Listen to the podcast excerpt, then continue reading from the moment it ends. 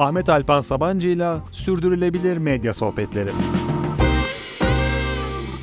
Sürdürülebilir Medya Sohbetlerinin yeni bölümünden herkese merhaba. Ben Ahmet Alpan Sabancı. Bu bölümümüzde konuğumuz Wiser isimli uygulamanın kurucularından ve CEO'su olan Nisu Dereci. Bilmeyenler için Wiser hem bir kreasyon uygulaması olarak tanımlayabileceğimiz ve ilgilendiğiniz, merak ettiğiniz, önemli bulduğunuz konularda her şeyi bir arada toplayıp insanlarla paylaşabildiğiniz ama diğer yandan bunu daha sosyal ve daha etkileşimle açık bir şekilde yapan yenilikçi bir uygulama. Ben de merak edip keyifle kullandığım ve sürekli yeni bir şeyler bulduğum için hem Wiser'ın hikayesini hem de günümüzde giderek internette algoritmalar daha hakim olurken insanların kürasyonuna ve onların önerilerine öncelik veren bir uygulamanın günümüz medya ekosisteminde ve medya girişimciliğinde nasıl bir farklılık olarak görülebileceği üzerine Nisu ile konuşmak istedim. Hoş geldin Nisu. Hoş bulduk. Burada olmak çok güzel ve Wiser'ı da harika anlattın. çok teşekkür ederim. Önce Wiser'a geçmeden önce biraz senden konuşalım tanımayanlar için ya da belki internette karşılaşıp görüp ama çok da ne yaptığını bilmeyenler için Nisu Derici kimdir, neler yapıyor, neler yaptı? Valla Nisu merakla öğrenmeyi seven hafif nerd birisi. Ee, 28 yaşında. Bundan önce daha hukuk kariyerine odaklanmış birisiydi. Sonra kendisini bu e, daha dinamik bir ortamda daha başarılı göreceği için startup dünyasında buldu. E, kendimden de üçüncü birey olarak bahsetmem komik oldu. e, sonra New York'a taşındım. New York'a taşındığımda bir fintech startup'ında çalışmaya başladım Behavevox diye. Orada hem algoritmalar tarafında çalıştım hem yapay zeka tarafında çalıştım e, hem de hukuk tarafında çalıştım ve bir baktım ki şirket çok büyüdü. Softbank'ten yatırım aldık. Dedim ki vay be bu startuplar 2-3 senede neler yapabiliyor? E, derken hakikaten startup dünyasında olmak çok hoşuma gitti. Üniversitenin en yakın arkadaşım olan Emre ile de bol bol konuşuyorduk. E, o da bana Wiser'dan bahsedince ben de öğrenmeyi çok seven birisiyim dediğim gibi.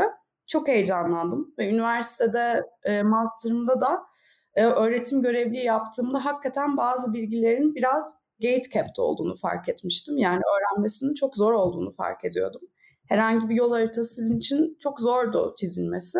O yüzden Wiser'ın bu konuda güzel bir köprü olacağını hissettiğim için e, çok heyecanlanıp iki buçuk sene önce New York'u bırakıp Türkiye'ye taşındım. Emre ile Wiser yolculuğuna girmek için. E, çok da keyifli oldu. Yaklaşık bir buçuk senedir de Londra'da daha uluslararası büyüme tarafını yönetiyorum.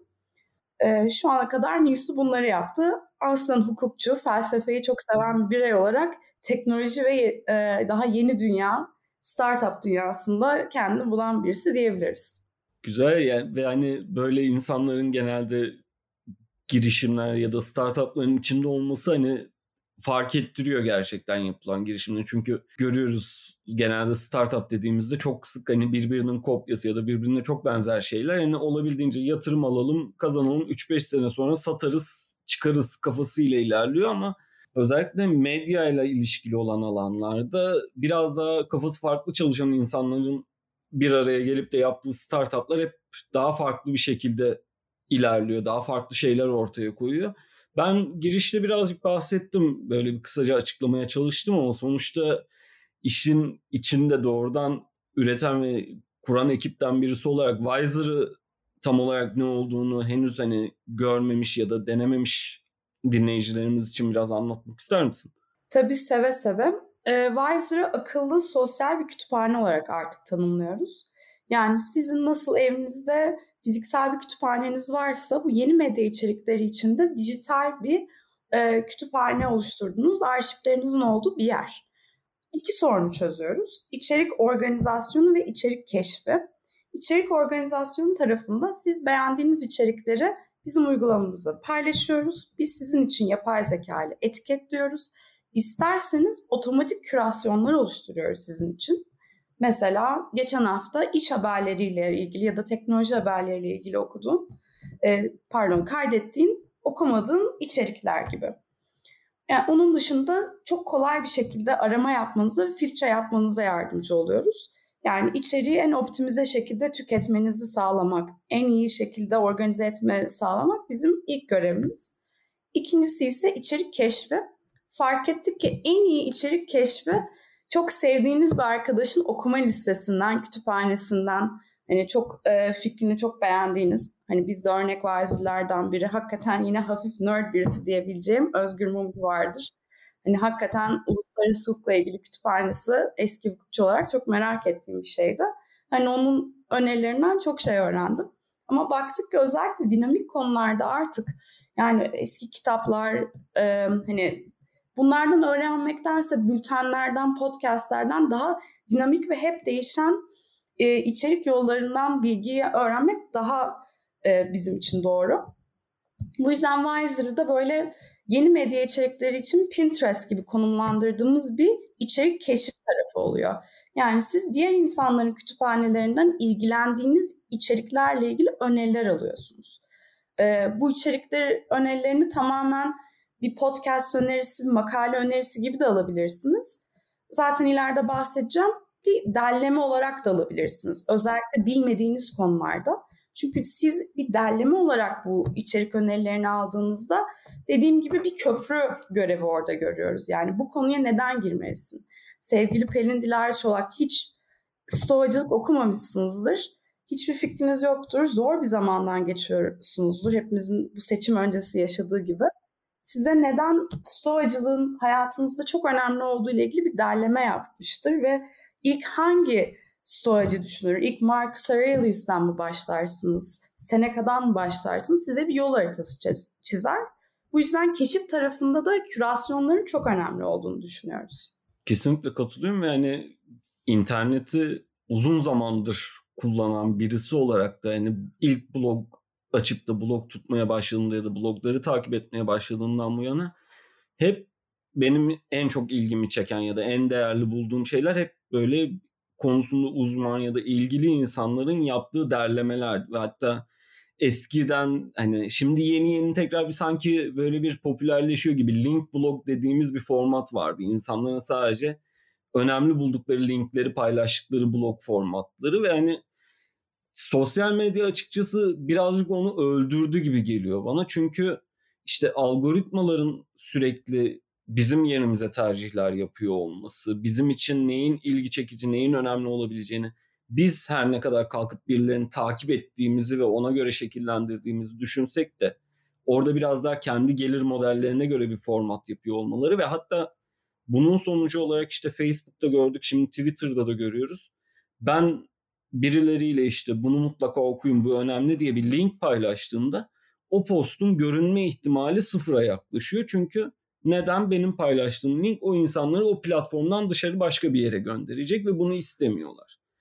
Böyle bir şeyin içerisinde de kaçınılmaz olarak işte yakın dönemde çıkan birçok startup aslında bunu taklit etmeye çalıştı. Çünkü onlar büyüdü, çok para kazanıyor.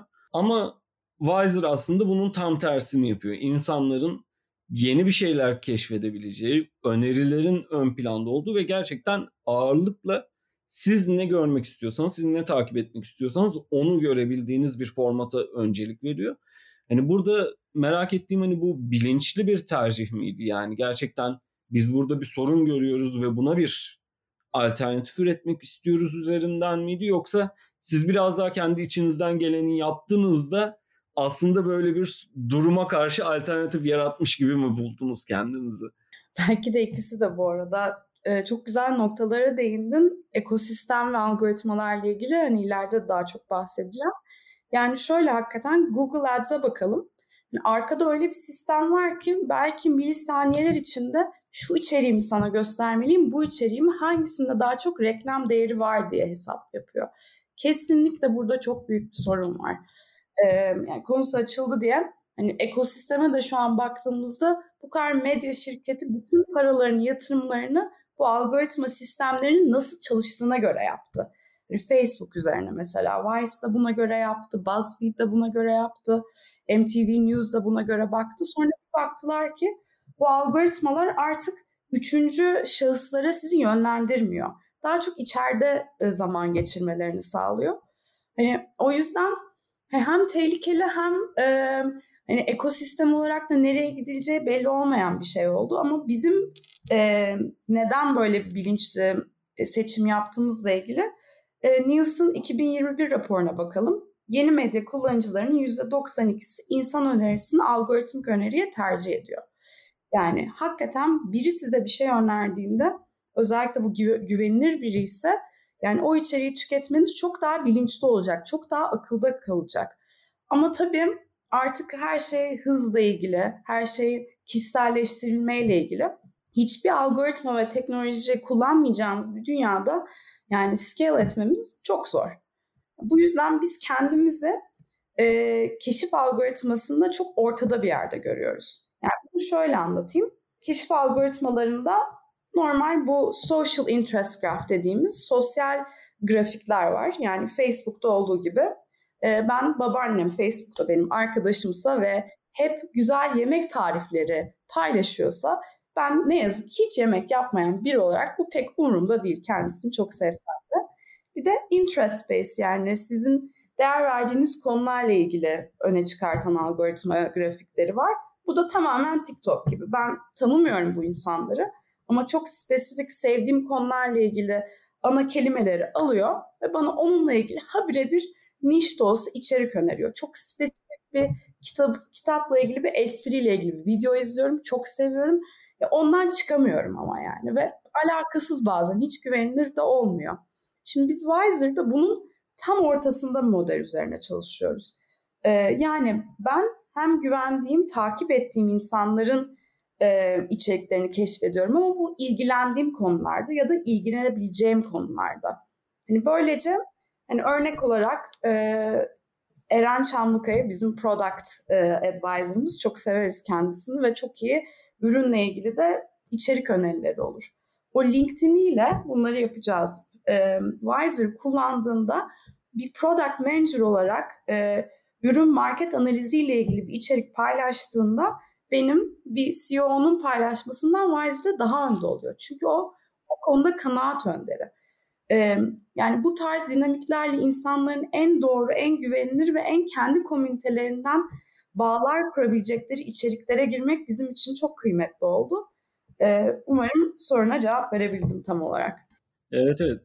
Bir yandan da şimdi aklıma şeyi getirdi. Son zamanlarda artan, daha doğrusu ilgi olarak artan ama henüz çok fazla daha örneğini göremediğimiz kullanıcıların kendi algoritmalarını kontrol edebildikleri mekanizmalar var. İşte örneğin şimdi Blue Sky bunu denemeye çalışıyor. Twitter alternatifi olan. İşte algoritmaya siz de aslında ince ayar yapabildiğiniz bir mekanizma. Hani belki ilerleyen zamanlarda eğer hani yani ister istemez bu tarz sistemler hayatımızın ve kullandığımız araçların bir parçası olacak ama böyle bir şey sence hani sizin açınızdan böyle bir şey kullanışlı olabilecek bir şey mi yoksa hani kullanıcılar açısından daha fazla yük olabilecek türde bir şey mi? Yani bu birazcık ek bir şey gibi oldu. Özellikle sizin daha farklı bir algoritmik bakış açınız üzerinden aklıma geldi. Ee, tabii. Biz ileride bu yankı faunusundan çıkaracak içerikler gibi böyle farklı listeler yapmak istiyoruz. Ee, ya da hani bu tastemaker dediğimiz tam senin için derlenmiş içerikler. Burada Spotify'da olduğu gibi feedbackler veriyor olabileceksiniz. Yani %100 e, el ele yürünmesi gerektiğini biz düşünüyoruz teknolojiyle yani. Hani insanların tamamen robot ya da tamamen insan değil, ben cyborg olduğu bir dünyaya gittiğimizi düşünüyorum. O yüzden el ele gidilmesi gerekiyor. Yani çok e, makine öğrenmesiyle, geri bildirimlerle olmasını çok çok önemli buluyorum. Hani biz senin için nasıl Spotify'ın keşif listelerinde ben bu şarkıyı beğenmedim feedbackini vermeye özgürsün. Bizim yapacağımız bu listelerde de ha böyle bana içerikler önermişsin, böyle insanları önermişsin ama yani ben şu an bu konulara daha çok girmeye başladım gibi bir diyalog oluşturmak istiyoruz. Bu bahsettiğim taste breaker listeleri yani yankı fanusundan çıkaracak içerikler listeleri de e, çok teknik tarafa girmeyeyim ama hani bu vector graph dediğimiz hani senin şu konuyu sevenler bunu seviyormuş. Hani çok farklı parametrelere bakıp da hakikaten sevebileceğin konuları gösteren şeyleri de çok önemsediğimiz e, bir yolculuğa doğru gidiyoruz. Ben kesinlikle bunun bir diyalog olması gerektiğini düşünüyorum. Şey çok önemli. Algoritmalarla ilgili zaten en büyük sorunlardan bir tanesi sadece pozitif feedback verebiliyorsun. Hani aslında bir negatif feedback verip orada bir düzeltme şansın yok. Yani bu da ister istemez ciddi sıkıntılara sebep olabiliyor. İşte örneğin TikTok'ta görüyoruz algoritma işte yapılan yanlış hatırlamıyorsam Wall Street Journal yapmıştı o araştırmayı. Belli bir noktadan sonra sizi neredeyse hani aşırı tehlikeli içerikleri otomatik olarak gönderebiliyor ve buna karşı bir müdahale gücünüz yok. Benzer bir şekilde mesela hani birçok uygulamada son dönemlerde en büyük gördüğüm sıkıntılardan bir tanesi hiçbir şekilde mesela kullanıcıların başkalarını engelleme imkanı yok. Ama mesela sizde bu direkt olan özelliklerden bir tanesi. Yani burada kullanıcıya kontrol ve verme kısmını çoğu zaman unutuyor birçok girişim. Hani bu anlamda bu yaklaşım bana çok değerli geliyor. Çünkü diğer türlü sürekli olarak aslında kullanıcıyı daha da pasif bir hale getiren ve sadece orada kalıp orada bir şeyler tüketen bir yöne doğru itmeye başlıyor. Yani bu anlamda hani böyle bir yaklaşım benimsiyor olmanız bence çok değerli ve hani kullanıcılar da bunu fark edecektir. Yani doğrudan olmasa da dolaylı olarak bunun farkını hissedeceklerdir gibi geliyor bana. Ben de öyle umuyorum. Yani biz araç olarak kendimizi e, öne şu an çıkardığımız bir dönemdeyiz. E, bir önceki bölümde mesela Orhun e, iyi arkadaşımdır. Hem e, medya servisleri ve platformları üzerine konuşmuş.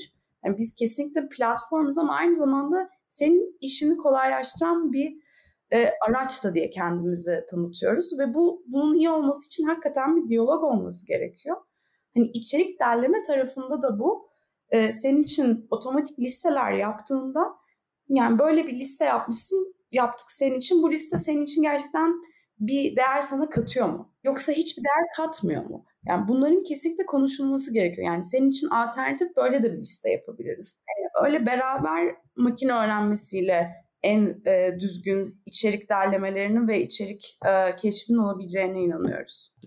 Bakalım yani önümüzde bu teknoloji geliştikçe muhtemelen hiç şu anda aklımıza gelmeyen imkanlar bile karşımıza çıkacak. Şimdi aslında biraz daha farklı bir konuya işte özellikle senin BuzzFeed, Vice MTV News'dan bahsetmen üzerinde oraya gidecektim ama şeyin not olarak düşmek istiyorum. Cyborglaşma konusu hani o benim çok sevdiğim hani sıkça kullandığım kavramlardan bir tanesi. Yani belki şu anda çok şey değiliz ama kesinlikle bölümün açıklamalarına Donna Haraway'in o meşhur metnini ekleyeceğim. Bu artık hani teknolojiyle olan ilişkimizin hani nasıl cyborg kavramını nasıl günümüzde onu kullanabiliriz daha fazla sanki düşünmemiz gerekiyor.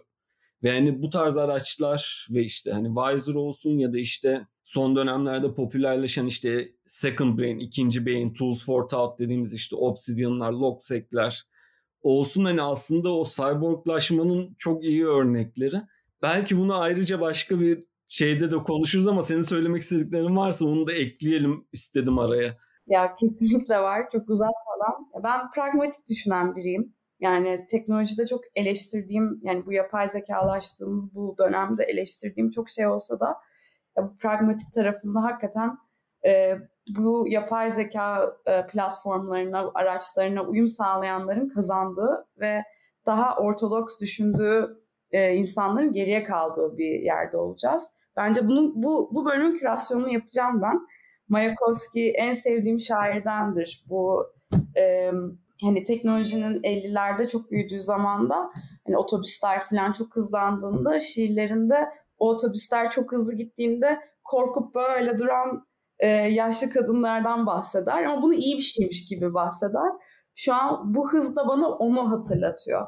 Yani biz de o yüzden Wiser tasarlarken hani açıkçası en tembel insanı da göre biraz tasarlıyoruz. Yani hiç bazı insan hiç oturup düşünerek derleme yapmak istemiyor. Diyoruz ki tamam sen rahat ol. Biz senin için her şey yapacağız. Kataloglara bunu koyacağız. Senin için rahatlatacağız. Çok doğru e, bildirimler göndereceğiz. Yani bu böyle kullanıldığı takdirde belki de bizi iyi bir yere de götürebilir bu arada. Ama tamamen her şey düşünülmeden e, teknoloji yani progress for the sake of progress ilerleme sadece ilerleme için olduğunda kesinlikle çok e, tehlikeli bir yere de gidebilir. Ki beni burada korkutan şey OpenAI'nin kurucu Sam Altman'ın geçen hafta e, yapay zekanın regüle edilmesiyle ilgili kongreye gitmesidir. Yani ve çok e, bu inovasyonu destekleyen bir insan.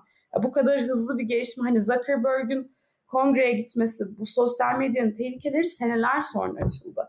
Hani şimdiden Sam Altman insanların göz bebeklerinin retinalarını tarayıp kim insan kim robot bununla ilgili bir startup kurdu. 100 milyon dolar yatırım aldı. Yani o yüzden çok hızlı geliyor, çok dikkat edilmesi gerekiyor. Ee, ben uzatmayayım, bununla ilgili ayrı bölüm yapabiliriz. Ee, deyip topu sana geri atayım. Ya orada çok şey ve ben aslında Sam Altman gibilerin de çok hızlı bu işin regülasyonuna girmesinden de korkuyorum. Çünkü tam henüz bu kadar çok bir şey bilmiyorken o insanlara bırakırsak bu sefer sadece kendi işlerini kolaylaştıran regülasyonlarla da karşı karşıya kalabiliriz. Orada da hani biraz daha böyle bir işin daha eleştirel bakanları ya da dışarıdan bakabilenlerin daha fazla söz sahibi olması lazım gibi geliyor bana. Çünkü orada o işi yapan insan her zaman yaptığı işin nasıl sonuçlar doğurabileceğini aşırı içinde olduğundan dolayı göremeyebiliyor ya da görmek istemeyebiliyor. Çünkü gitmek istediği yolun önünde bir engel olabiliyor o sorunlar aslında. Ama dediğin gibi bunlara bir ayrıca konuşmamız gerek uzun. Şimdi biraz da işin özellikle BuzzFeed ve Vice'la alakalı söylediklerine dönmek istiyorum. Çünkü aslında bahsettiğimiz o sosyal medyanın dinamikleri, o ekosistemin sorunlarınınla yüz yüze geldiğimiz örnekler oldular. Tamamen reklam ve sosyal medyanın o dönemki mevcut dinamiklerine dayalı bir gelir modeli ve bir sistem geliştirmişlerdi ve şimdi ondan eskisi kadar faydalanamadıkları için birisi iflas ilan etti. Diğeri BuzzFeed News'ı kapatıp giderek küçülmeye başlıyor. MTV News kendisini kapattı ve muhtemelen buna benzer haberleri bu yıl boyunca çok daha fazla duyacağız. Bu işte bir yandan da bundan birkaç sene önce işte Subprime Attention Crisis gibi kitaplarda aslında bu dijital reklam modelinin çok da sürdürülebilir olamayacağı üzerine tezler zaten çıkıyordu. Sanki onların artık gerçekleştiğini görüyor gibiyiz. Hani Wiser bu noktada hani onlardan çok daha farklı bir yerde duruyor ve aslında hani bu ekosisteme de çok daha farklı bakıyor. Yani o taraftan bakınca sen neler görüyorsun ya da işte Wiser bunlara karşı nasıl bir kendisine alternatif yapı kuruyor ya da kurmaya çalışıyor şu anda? Ee, ilk bir ekosisteme bakalım. Hani medya ve internetin bu duruma nasıl geldiğiyle ilgili. Çok bariz ki resesyondayız. Bunu kabul ediyoruz. Ee, şimdi şöyle yaptılar.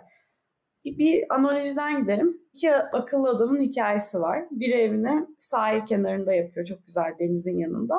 Öbürü kayalıkların arkasında yapıyor. Sonra gelgitler başlıyor. Ee, o güzel sahilin yanında yapan adamın evi biraz su altında kalıyor.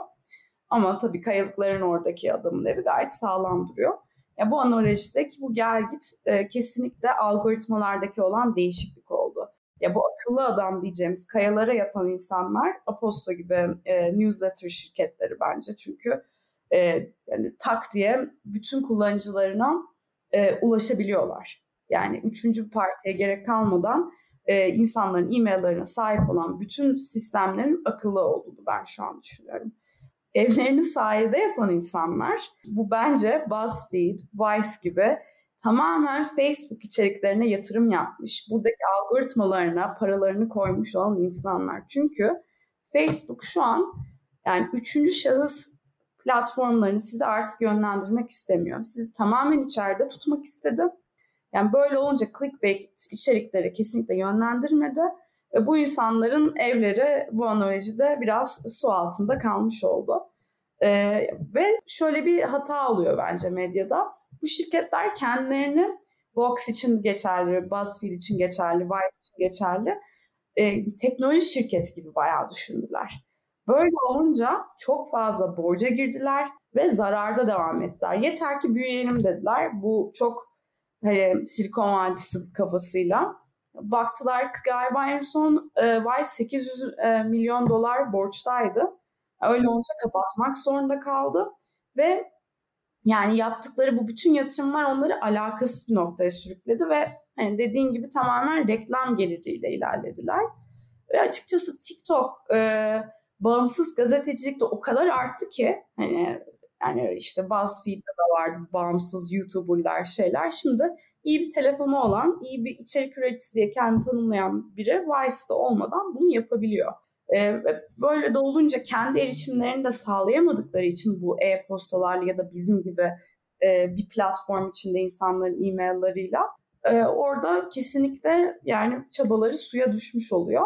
E, yani tabii ki çok konuşulacak şey var. Hani çok değerli bir gazetecilik BuzzFeed yapsaydı böyle bir duruma gelir miydi? Bazı insanlar oh be dedi yani. Ya aslında BuzzFeed'in asıl kapattığı yer en sağlam gazeteciliği yapandı yani. Sonuçta BuzzFeed News Pulitzer gibi bir ödülü alabildi. Ama kapanan da o oldu. Onun yerine hala clickbait içerikleri yapan yer açık duruyor. Evet. Tutamadılar o insanları. O insanları tutamadılar. O insanlar teker teker ayrıldı. Vice'da da bu böyle. Öyle ayrılınca gerçekten yani farklı bir konuyu evirir ama bu Amerika'da bu şey diyorlar çok böyle hani sadece woke içerik çıkalım. Hani insanların clickbait yapabilecekleri. Ee, öyle olunca da hani kültürel konuda çok fazla hani böyle bir eleştiri okumuştum. Ekstrem liberallere için e, içerikler ürettikleri söylendi ama o da çok liberal içerik olmadı. Yani kendi o küçük e, yani küçük seyircisine de aslında o, yani olan e, köprüsünü bir şekilde yıkmış oldu. E, bizimle ilgili yani kesinlikle biz de e, abonelik tarafından ilerlemek istiyoruz. E, bizim için yani çok klişe bir şeydir ama eğer hiçbir şey ödemiyorsan ürün sensindir söyleminin çok doğru olduğu bir e, çağdayız. Yani bizde çok akıllı bir kütüphane var. Biz burada senin için kütüphanecilik yapıyoruz. Her şeyini organize ediyoruz. Diğer sevebileceğin kütüphanelerden sana çok güzel seçkiler e, getiriyoruz. Doğru bir komünite var burada ve burada olmak istersen bir abonelik ödeyeceksin. Evet resesyondayız. Yani bunun farkındayız. Yani bu yüzden şu an bu Wiser Premium dediğimizi e, farklı şirketlerle bir çalışan perk gibi konumlandırdığımız bir e, abonelik modeli üzerine de çalışıyoruz. Hani nasıl bunu Calm yapıyorsa, Spotify yapıyorsa bu şuna da yardımcı oluyor. Bu tarz şirketlerde e, insanların birbirine çok detaylı bir şekilde tanımasıyla ilgili de çok büyük bir araç oluyor Wiser. Çünkü hakikaten birinin ne okuduğunu, ne sevdiğini bilerek sen çok daha iç dünyasını anlayıp ya da hani işle de ilgili yani hani Slack'te milyonlarca mesajın arasında inanılmaz bir ürünle ilgili makale paylaşıyorum. Kayboluyor. Hani bunların çok daha organize bir şekilde içeride e, bizim konumlamamızda şirketlere de büyük bir değer önerisi getireceğimiz yerdeyiz. E, yani evet yani çok bariz yani hani şu an reklamların ve bu tarz Google'ın çok kontrolü olduğu, e, gelir modellerinin riskli olduğu. E, kısaca böyle düşünüyorum.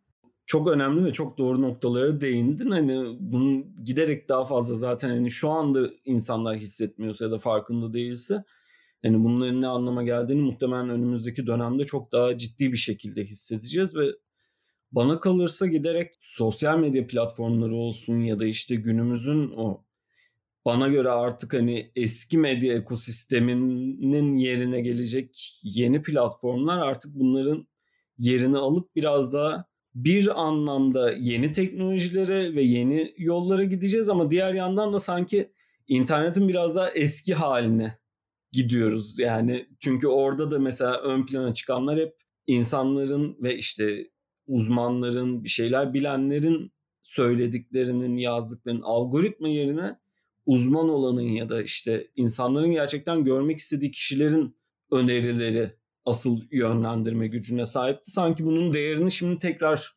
anlıyoruz gibi görünüyor. Burada işte şimdi abonelikten de bahsettiğin için şeyi aklıma geldi biraz. Abonelik ve topluluk vurgusu yaptın. Topluluk konusu aslında giderek daha sık duyduğumuz kavramlardan bir tanesi ve burada işte çoğu zaman çok da hani bunun yeterince önemsenmediğini de görüyoruz. İşte yakın zamanda mesela Substack Notes diye bir şey çıkartıp hani güya bir topluluk yaratacağını söyledi ama sonra da bu topluluk üzerinde moderasyon yapmayacağım işte klasik Silikon Vadisi özgürlükçülüğü, liberterliği şeyine kaçtı. Ama benim görebildiğim kadarıyla sanırım Weiser burada daha hani topluluğu ciddiye alan ve hani buna göre hareket eden bir yaklaşım var. Yani biraz Belki kısaca bundan bahsetmek ister misin diye böyle bir pas atmak istedim sana. Tabii ki. Yani bizim gibi ürünlerin taklit edilmemesiyle de ilgili, e, öne çıkmasıyla da ilgili topluluk ve ağ etkileri çok önemli kriterler. E, özellikle şu an teknoloji ve kültür alanında bununla ilgili daha kritik düşünen, e, daha sorgulayıcı bir komünite yarat, yarattık. E, Ceren diye harika bir community manager'ımız var. E, Discord'da etkinlikler yapıyoruz, e, fiziksel etkinlikler yapıyoruz. Yani insanlar yaptığımız etkinlikte buluştuğunda aa sen bununla ilgili çok iyi bir içerik derlemişsin. Seninle tanıştığıma çok memnun oldum. Lütfen hukukla ilgili böyle derlemeler yapmaya e, devam et. Çünkü sen benim kafamda o konuda artık kanaat önderi olduğun gibi yaklaşımlar gördük.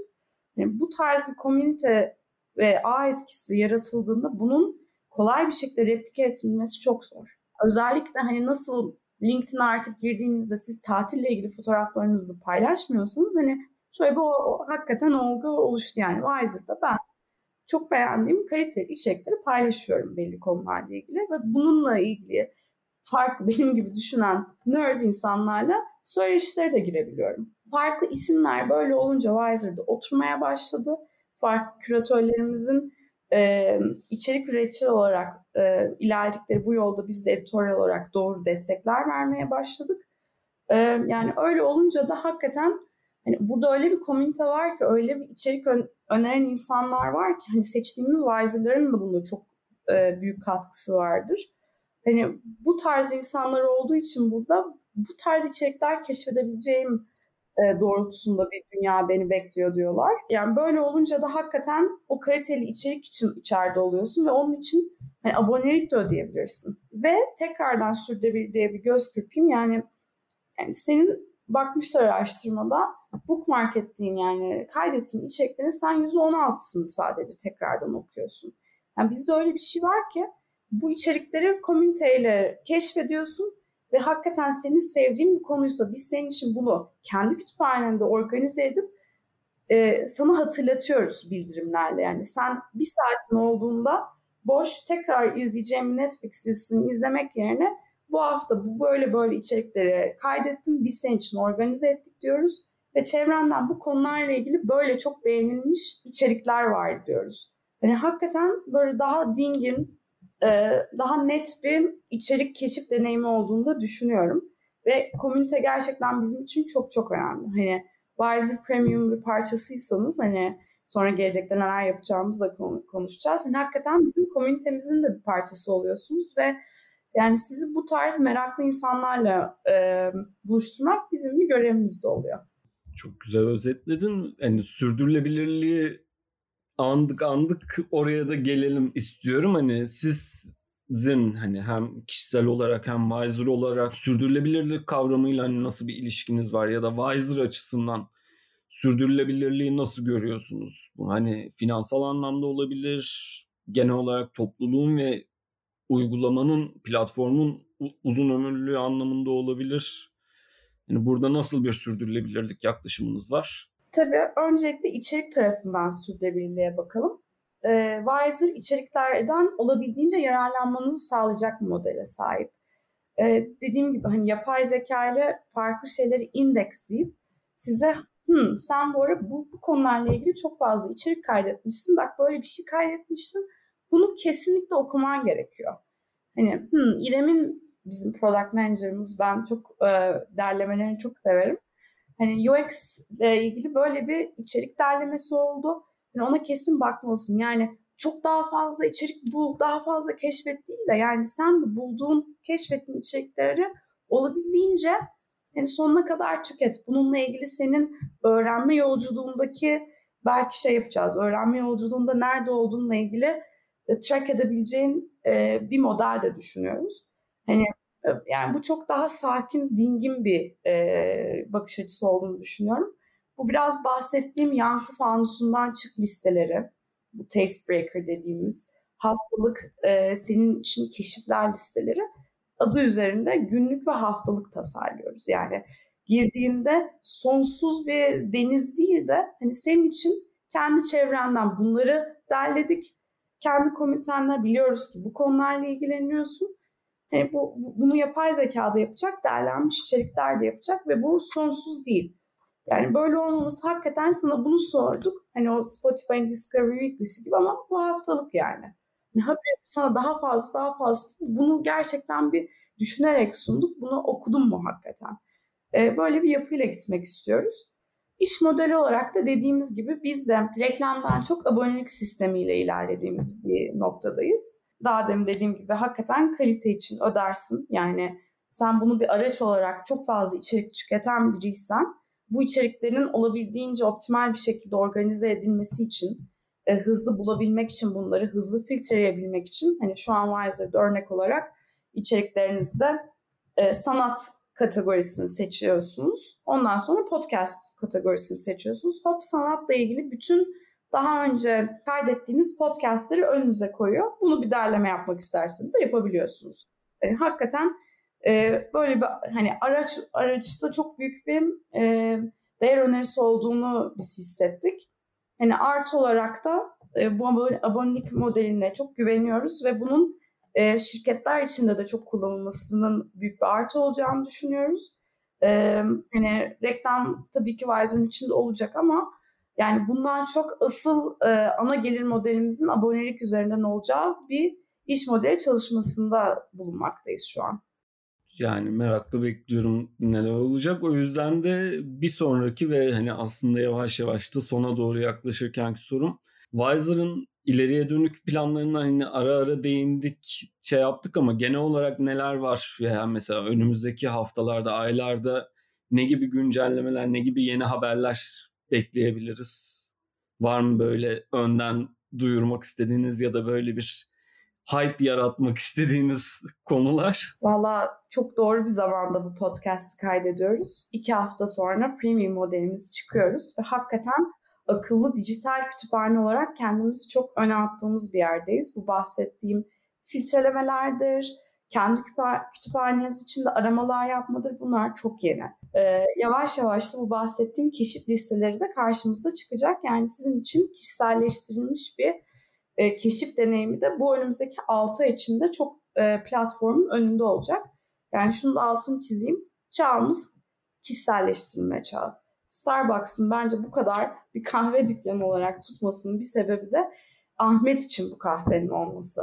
Yani burada da Nisu için, Ahmet için özel listeler ama dediğim gibi derlenmiş listelerin çok öne çıkacağı e, ve bu öğrenme yollarının sizin için e, çok güzel sunulacağı bir keşif tarafına yoğunlaşıyoruz. E, kullanıcılarımızın %90'ı bizden web versiyonu istedi. Biz de seve seve artık e, yaklaşık 3 hafta sonra bu web versiyonunu çıkartacağız. Paris'te yaklaşık 15 e, bin tane kürasyon var.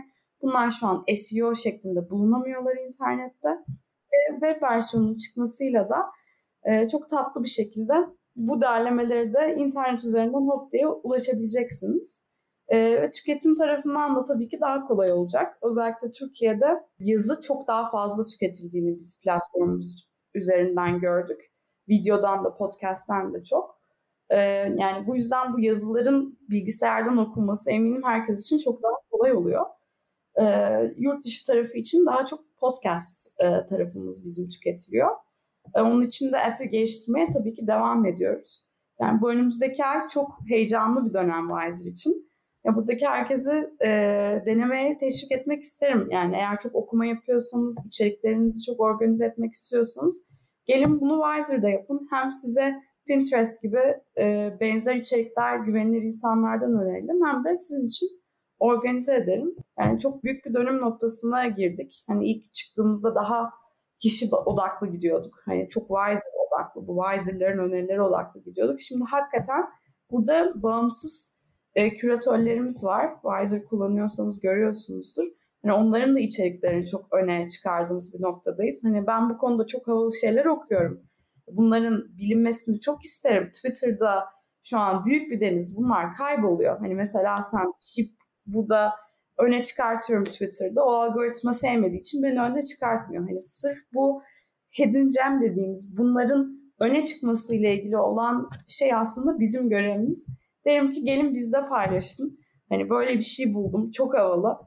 Ee, biz bunu herkese yayalım derim. Herkes o yüzden bu akıllı sosyal kütüphaneyi e, kullanmaya özellikle iki hafta sonra teşvik etmek çok isterim.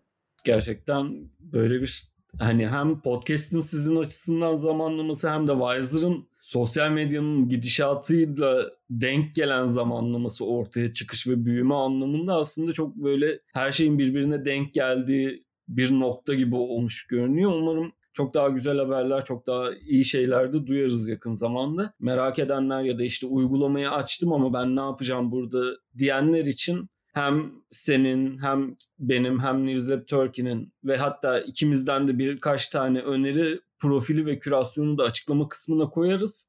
Hani ben bu uygulamayı bir denemek istiyorum ama hani nereye bakayım diye emin değilseniz açıklama kısmındaki kürasyon linklerinden böyle bir kendinize başlangıç ve deneme yapma fırsatını o şekilde bulursunuz diyorum. Hemen zaten kaydı bitirdikten sonra da Nisu'dan dönüp tavsiyelerini isteyeceğim açıklama kısmına koymak için. Ben de kendimin tavsiyelerimi hazırlayacağım orada. Bölümün yavaş yavaş sonuna geldik. Var mı eklemek istediğin ya da son olarak söylemek istediğin bir şeyler? Yok çok teşekkür ederim. Ee, çok tatlı bir söyleşi oldu. Meraklı insanları da Wiser'a bekliyorum. Çok sağ ol. Ben de çok keyif aldım sohbetimizden. Evet bir sürdürülebilir medya sohbetleri bölümünün daha sonuna geldik. Eğer dinlediğiniz podcast uygulamasında beğenme ya da rating varsa onları vermeyi, yorum bırakmayı, sosyal medyada, başka yerlerde hatta kullanıyorsanız Wiser'da podcast'imizi ve bölümlerimizi paylaşmayı unutmayın. Bir sonraki bölümde görüşene kadar kendinize iyi bakın. Hoşçakalın. Bu podcast Almanya Federal Cumhuriyeti Büyükelçiliği desteğiyle gerçekleştirilen haber odalarında liderlik programı kapsamında yayınlanmıştır.